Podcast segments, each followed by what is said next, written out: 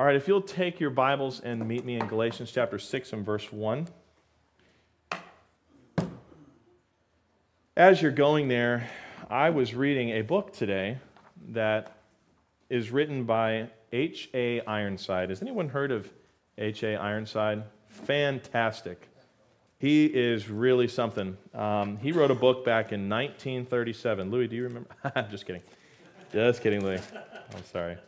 Uh, but it's, uh, it's interesting because the title of the book is called Full Assurance, and it's about 10 chapters. It's kind of a booklet. Um, but it was really good, and I was reading it today because it was something I had borrowed from the college library. And as I read it, I was, I was struck by the simplicity that is here in, in this writing and how far we have come since 1937 to now 2000. 24, how far we have gone away from simple truth and we have just fully dived into intellectual, scholarly opinion on the word. Um, I think if someone were to produce something like this today, it would be equivalent to one of the most moving sermons ever uh, spoken Sinners in the Hands of an Angry God that was not delivered with any power or authority save for the scripture itself. It caused an entire nation's um, revival. Uh, you can go look that up. It's, it's a great study. But I think a message like just this second chapter of this book would shake the world today because people do not know where they're going when they die. And they know they're going to die. I don't know how many people we've prayed for in the time that I've been the pastor here who have had cancer diagnosis and have been faced with the very real threat of their life coming to an end. I'm sure all of us have been touched by um, death in our families. We have seen people die suddenly. I think of Grace's coworker. What a what a hard thing for the family right now. People are thinking, what happens when I die? And they're looking for answers and they're finding wrong answers. People are, are, are using artificial intelligence to have religious conversations, to ask, Can you paint me an image of God? Can you paint me an image of heaven? And artificial intelligence will gladly meet that request. But, you know, in the name, it's just artificial intelligence. It's, it's not real wisdom from God. And what really struck me about this chapter is a statement that is made uh, about the resurrection of Christ. And before we get into our study on restoring a fallen brethren, I want to read this to you very quickly because I think it's profound, and it's a profound reminder. I did a podcast a long time ago answering somebody's question Must I know the date that I trusted Christ to know that I'm saved? I know the significance of that feeling because that was a part of my experience a little bit. I was always challenged and uh, encouraged to don't forget the date. How could you forget the date that you're born again? Or maybe you weren't ever really born again. What horrible logic to go by. But I found as I've gone through ministry that many people are trying to look back to a time when they believed. They're trying to look back to a time when they, in their mind, came from unbelief in Jesus as the Son of God who shed his blood to pay for their sins to belief. And while that may be beneficial that you remember a day that you came from unbelief to belief, there's something greater, there's something far greater that we can put our hope in. And it's the resurrection.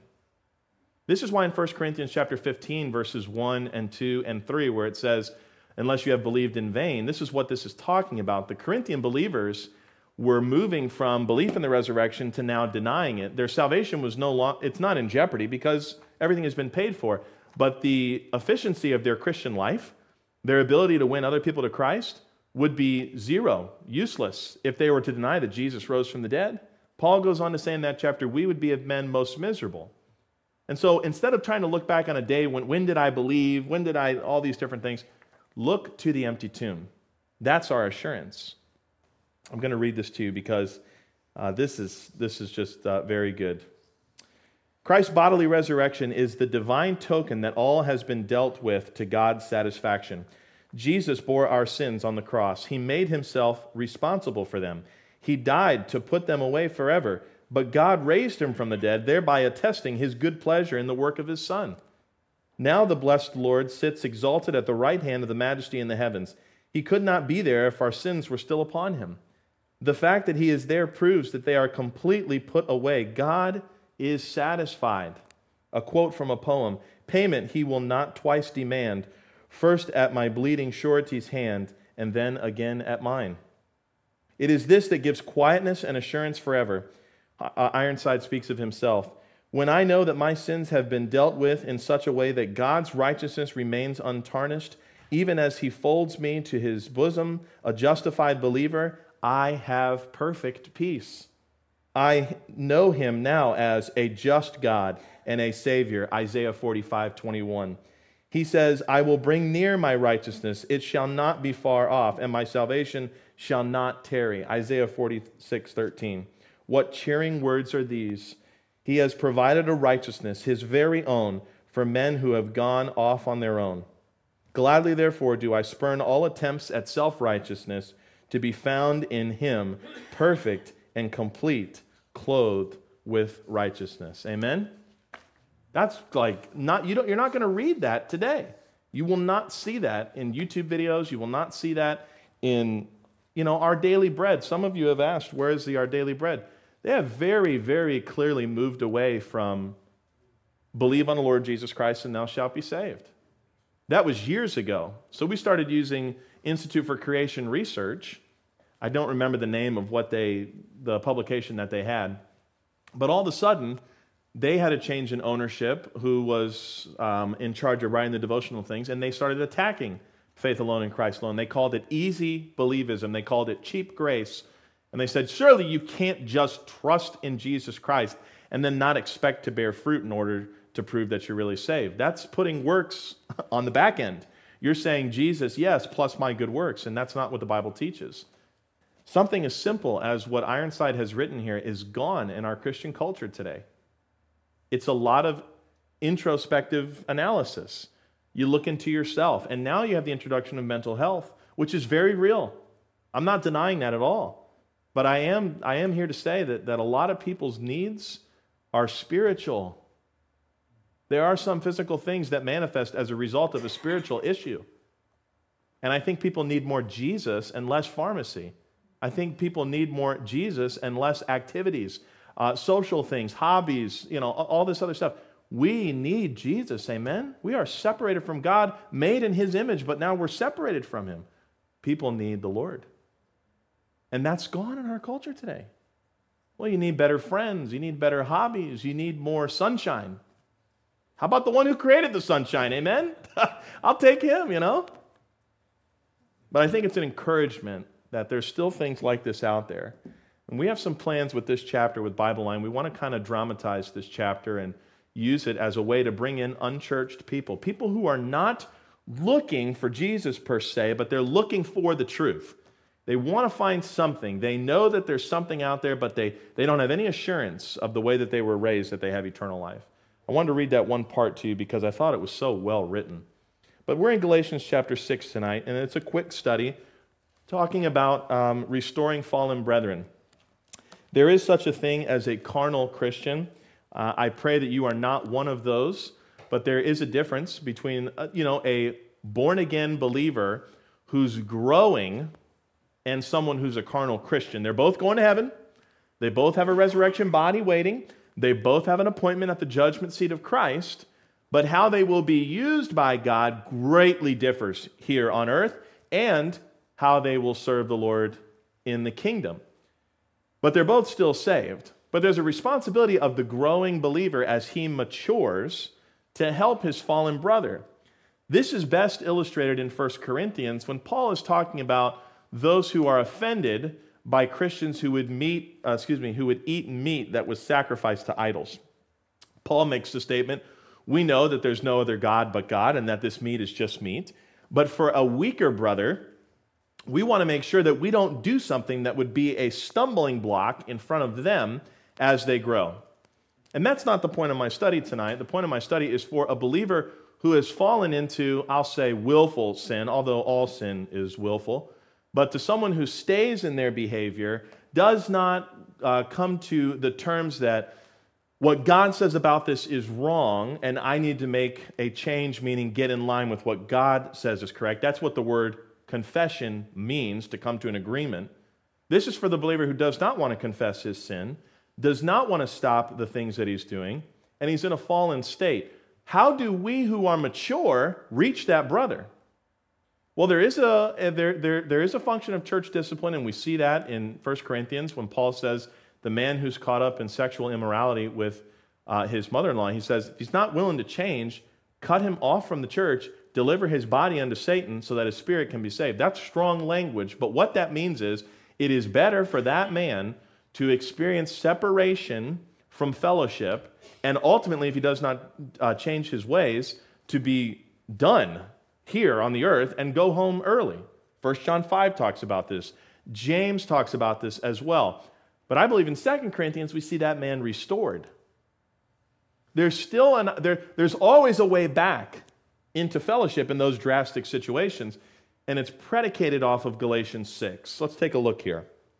Galatians 6 and verse 1 Brethren, if a man be overtaken in a fault, ye which are spiritual, restore such a one in the spirit of meekness, considering thyself, lest thou also be tempted. I will forever have the picture in my mind of myself reluctantly obeying my parents. And I'll tell you why I have that image in my mind.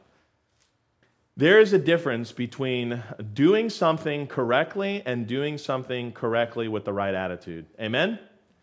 One of those, you get the job done, but you're no fun to be around. You're not encouraging anybody else to work with joy or serve with joy. You're just doing it because somebody told you, and your, your feet are so heavy, you're stomping around. Your shoulders are, are hunched so far back, you'd think you're ringing a bell in Notre Dame. And people would think this guy has no joy in what he's doing. What? But he's, he's doing things.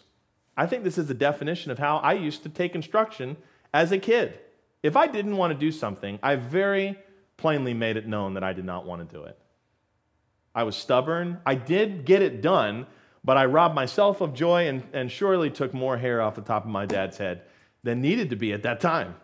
But I remember very specifically there was a time when I started to realize boy, if I just do things and I'm happy with the result that I'm able to do them, now they're not a burden, they're not a chore. Why do I give you that illustration? Look at how we're supposed to restore the fallen brother. Look at the spirit in which we are supposed to possess, our correction methods. Restore such a one in the spirit of meekness. There are two definitions for meekness that I learned in college from Bob Brooks. And any of you who know Bob Brooks, I think he is meekness typified. I mean, the guy is he's soft spoken, um, and he's very kind. But when he needs to correct you, he very clearly corrects you. But he doesn't do it out of an attitude of self righteousness or anger. He chooses to be meek, and he gave these two definitions. He said, "Meekness is strength held in reserve." He said, "You can imagine it as throwing velvet covered bricks." And you may think, what in the world is that? Don't go get bricks and cover them in velvet and see if you can attain meekness. That's not, that's not the point. The illustration is the brick has weight and power, and it can do damage if it's thrown. But the fact that it is padded with something that is acceptable and soft, it doesn't take away from the significance of the weight, but it eliminates trying to hurt the one who receives it. If we go into the uh, situation of a sinning brother and we come with a chainsaw ready to cut them out from the body of Christ, looking at them as somebody who should be removed from the fellowship and not given an opportunity to be faced with the reality that what they're doing is, is damaging, we're automatically just writing them off. That is the exact response we will get.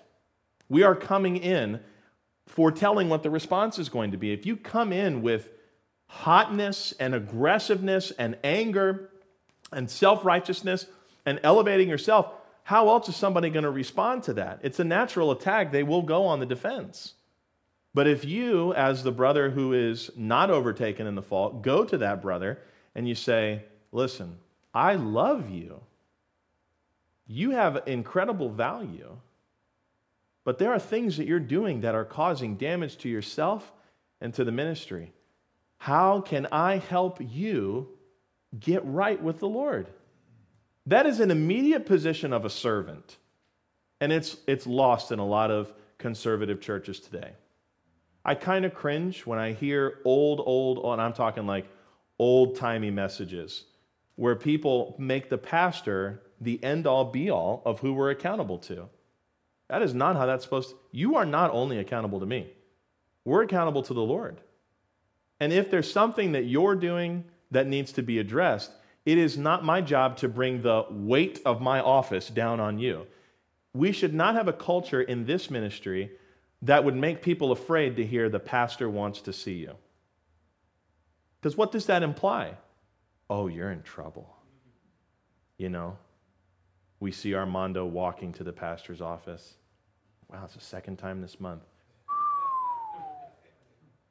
God bless you, Armando, you know? That's not how it's supposed to be. I wouldn't even, we, we shouldn't even have to worry about making appointments or things like that. It should be automatic within the body. But there's also something else there considering thyself, lest thou also be tempted. This also speaks to the fact that any one of us can fall. Any one of us, if we are, if we start to do this game, oh, I'm a little better than so and so. Ah, you know, I, I, I was at the men's breakfast and I put away the tables, but without it being asked. I'm somebody.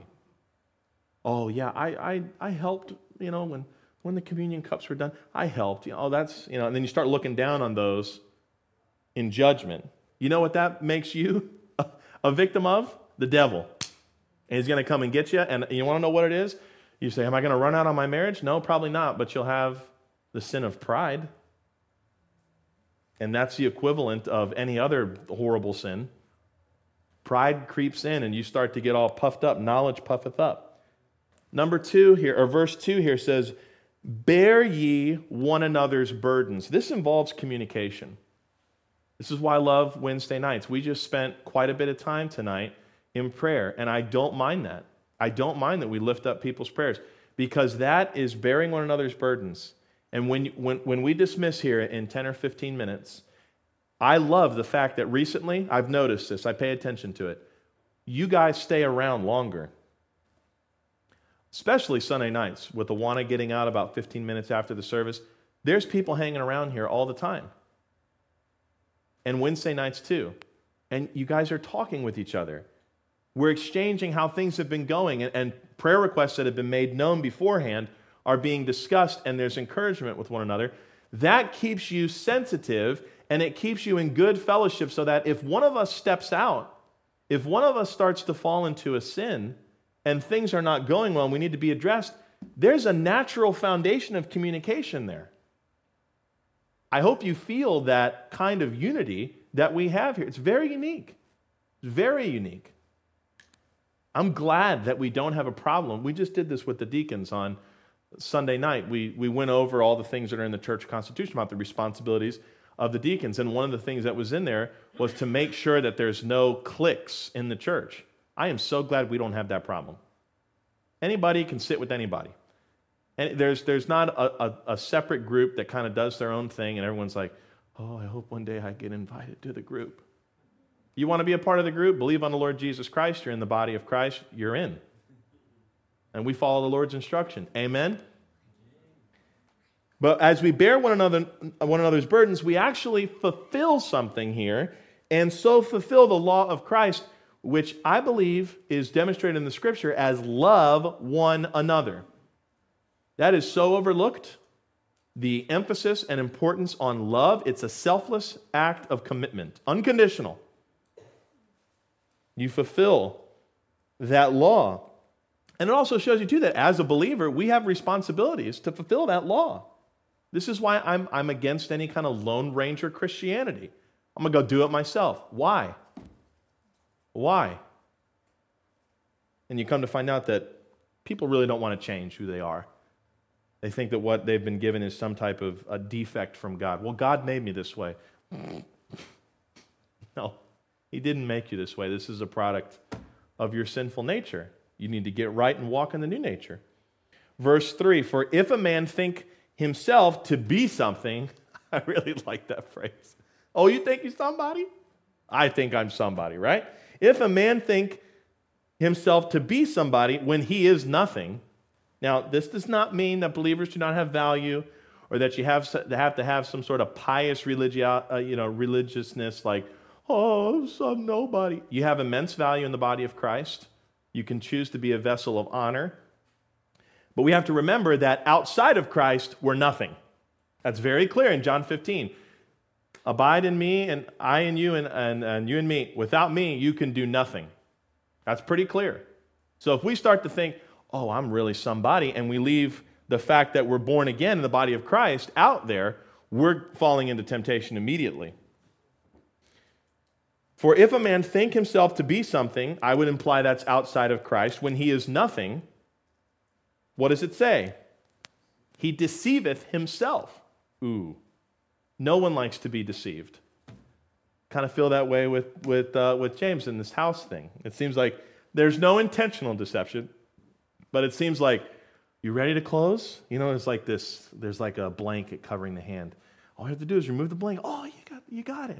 You ready? Gotcha. We got to do one more thing. And there are people who do intentionally deceive. I think of the, uh, the young lady who's with us here tonight in business, seeing how horrible business can be sometimes, how incorrect the industry is. There's a lot of businesses that are profitable on being deceptive. It's a natural byproduct of man's pride. Why would we want to do that to ourselves? Well, you'd say, I don't want to. Well, you stay humble then. You stay humble, rooted in the body of Christ. But let every man prove his own work, and then shall he have rejoicing in himself alone and not in another for every man shall bear his own burden. Verse 4 is basically saying, you do what you're supposed to do. If you're living a good, separated life, you're walking with the Lord, you're in good fellowship, you're sensitive to sin, you're out there, you are sensitive to the fact that people need the Lord, you're given the gospel, you're a, you're, you're a person of prayer, all these different things. When you go to a brother and you have to say, there's some things you need to correct, you're taken care of. The mote is out of your eye, and now you're looking at your brother and you're saying, How can I help you? But if you come in and you're doing all those things, but you have pride, you're deceiving yourself. You're not spiritually mature.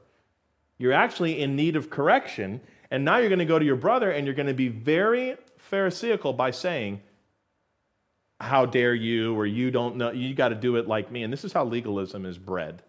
And it just runs rampant. For every man shall bear his own burden. If we have the house taken care of, then we can go outside and help others. But if we're trying to, you know, nitpick at everybody else, and then in our spiritual life there's a ton of stuff that's wrong, you need to check that. Jesus gives this illustration in Matthew when he's talking on the Sermon on the Mount, and he talks about a man who comes into the temple and everything is taken care of. He has the proper sacrifice, he's paid for it, but he has anger with his brother. Jesus says to leave that sacrifice, which took time and money to acquire, leave it and go back to your brother, get right with him before you come into the temple to offer a sacrifice. What does this mean? It's more than the physicality. It's more than actually just being here, saying, you know, saying and doing the right things. How's your heart? How's the condition of your mind? How do you perceive things? When you pat a brother on the back, are you doing so to deceive him and thinking you're for him when you're really looking for a place to do your damage when the time comes? Those types of things, saying one thing and, and thinking another, is the definition of James chapter 1 an unstable man. How many of us lack wisdom? If your hand's not up, I'll just count it as up because you just don't know it, which would mean you lack wisdom. you know what I'm saying? James 1 says, if we lack wisdom, we can ask that wisdom to come from the Lord who, who gives liberally. But the man who's double minded, he's unstable, let not that man think he gets anything from the Lord. What does that mean?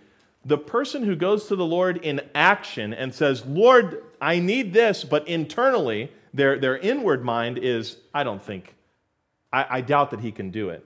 You're not going to get anything from the Lord. This is why I think the scripture describes faith as childlike.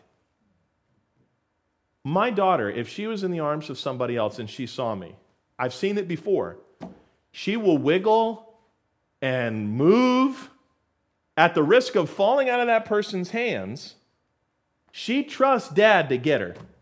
And I'll be there, I'll get her. But she has faith that that's my dad. I want him to hold me. I'll do whatever it takes to get to him. And she trusts that I'll get her. I think that's the kind of faith that we need to have in the Lord. Prayer request tonight. You know, when I'm praying, I'm expecting you to pray. I have decided with my prayer life, it's very one dimensional in this way. I pray for the Lord's will to be done and that I be given the strength to do what He asks me to do. And That doesn't mean there's no other flavor or spice in my prayer life. But as things happen to me, I ask that it's revealed to me clearly if this is God's will. And if it is, and I don't feel comfortable with it, I'm asking Him to give me strength. And then that's it, folks. I put that in the Lord's hands. I had to learn how to do that. You want to talk about anxiety, worry? That defined me for a long time. And to an extent, I still fall into that. How many of you do that worry casting where you think, you know, you think, oh my goodness, if this happens, then this could happen. And if that happens, surely this would happen. And then the next thing you know, you're not, you're just sitting in the chair looking at the ceiling and you're, you're, you're spiraling. You're thinking of all the things that could happen on a one thing that never happened yet. it's like, that's the definition of an unstable person. I'm not saying you're mentally unstable. Don't take me wrong on that. What I'm saying is let go and trust that the Lord will meet your need. If we have this attitude that, well, I'm just going to ask for God to give me whatever He needs to give me, and then the expectation would be that He'll give it, and when that doesn't happen, well, then I guess He's not really who He claimed to be. That's an unstable man. That's asking God to meet a need and then expecting him to fall through and bail. That, that, that's a major problem. All right, let's close our Bibles. That's it for our study. Let me share with you the most important news in all the world. I'm going to let this hand represent you and me, and I'll let this block of sin represent exactly what it says it is sin. I put this on top of my hand because the Bible says, For all have sinned and come short of the glory of God. God, He loves us, but He hates our sin because our sin separates us from Him. In order to get to heaven, you have to be absolutely perfect. And this is what people are starting to realize. They know, especially with the advent and the crazy things of what's allowed online and all that kind of stuff today, people know I'm not perfect. I have sin. But they don't know how they can get this sin paid. And so a lot of people think, well, if I go to church, if I read my Bible, pray, study, you know, be a good person, surely God will take care of this and there won't be any issue you know, it's good, I have bad, good fights bad. That's what all the movies tell me. That's what our culture says, you know, do right. There was that huge ad that went on the Super Bowl. I didn't see it because I didn't watch most of the Super Bowl, but it was that He Gets Us ad about Jesus, and it was totally theologically incorrect. But it's, it's the world's interpretation of, well, this kind of behavior is good, this is righteous, you know. You have to be without any of this to get to heaven. This separates you from God. We need someone to pay for this, folks. This condemns us. And it's not by turning, starting something, stopping something. We need a Savior. This hand represents Jesus Christ, the only begotten Son of God, fully God and fully man. And what Jesus did out of his love for the Father and his love for us is he went down, or he went up to Calvary. He took that sin upon himself. He paid for it. He was buried and he rose again three days later. And all of those who simply put their trust in Jesus Christ, that's it. Call it easy believism, call it cheap grace. But what it really is, is it's the power of God unto eternal life. For God so loved the world that he gave his only begotten Son, that whosoever, anybody, believeth in him should not perish, but have everlasting life. You, as a sinner, if you come to the Lord and you, you have faith that Jesus, the Son of God, his shed blood at Calvary, his burial and resurrection paid for this sin, God gives you immediately justification. He gives you the righteousness of his son. You're, you're eternally secured. That's the kind of life that you get. It's eternal life. So if it's eternal, how long does it last? It lasts forever. So you're done.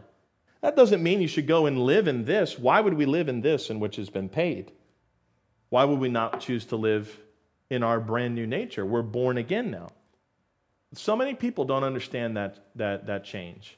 They think they're going to take their good works and offer it as a payment for sin. Jesus Christ died on the cross not to set an example for what we must do to attain eternal life, but to do what we could not do. He paid the price that we would never be able to pay. And so the, the, the, the uh, offering and invitation is open to all, whosoever will. You can come and drink freely. Excuse me. So you just believe on the Lord Jesus Christ and you receive the free gift of everlasting life. That's the ultimate way that we can restore fallen brethren with that attitude in mind. Remembering all that has been forgiven of us and we have humility, we go to our brother and try to restore. Amen? Let's go to the Lord, shall we? Would you pray with me for a moment? Heads are about nine, so closed. Nobody's looking around. If you're here tonight and that the last part of the message made sense, you say, you know what? I walked in here today and I thought I had to be somebody good, do good, you know, and, and, and avoid certain things, and that'll get me to heaven.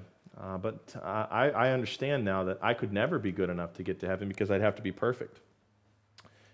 So I, I, I'm changing my mind tonight. I'm putting my trust in Jesus Christ. I believe that He died on the cross to pay for my sin, that His blood was shed to make that payment. And I know I'm going to heaven now because Jesus has risen again from the dead, which means all my sin is paid. If that's you tonight, I'd love to pray for you. Would you just slip your hand up and let me know? Raising your hand doesn't save you, it just lets me know that it made sense tonight and you put your trust in Jesus Christ and you now know you're going to heaven. Anyone at all before we close? Heads are bowed and eyes are still closed. We are in the infancy, kind of, of the leadership here in the church. No doubt as we grow, we are all going to go through difficult times. I'm praying for you that you stay close to the Lord. I'm praying that you stay humble, sweet, kind. But if there comes a time where you, fall your, you, you find yourself falling into sin, or you see someone around you falling into sin, would you remember the goodness that has been shown to you in the Savior as you approach them with their issue? Would you approach them in the spirit of meekness, seeking to restore and not destroy? I pray, should that time come, and folks, it will.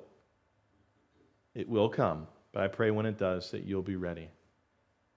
Father, thank you for the time that we have tonight. I ask that you bless all the ministries here at the church and we're just thankful people tonight, Lord. In Jesus' name I pray these things. Amen.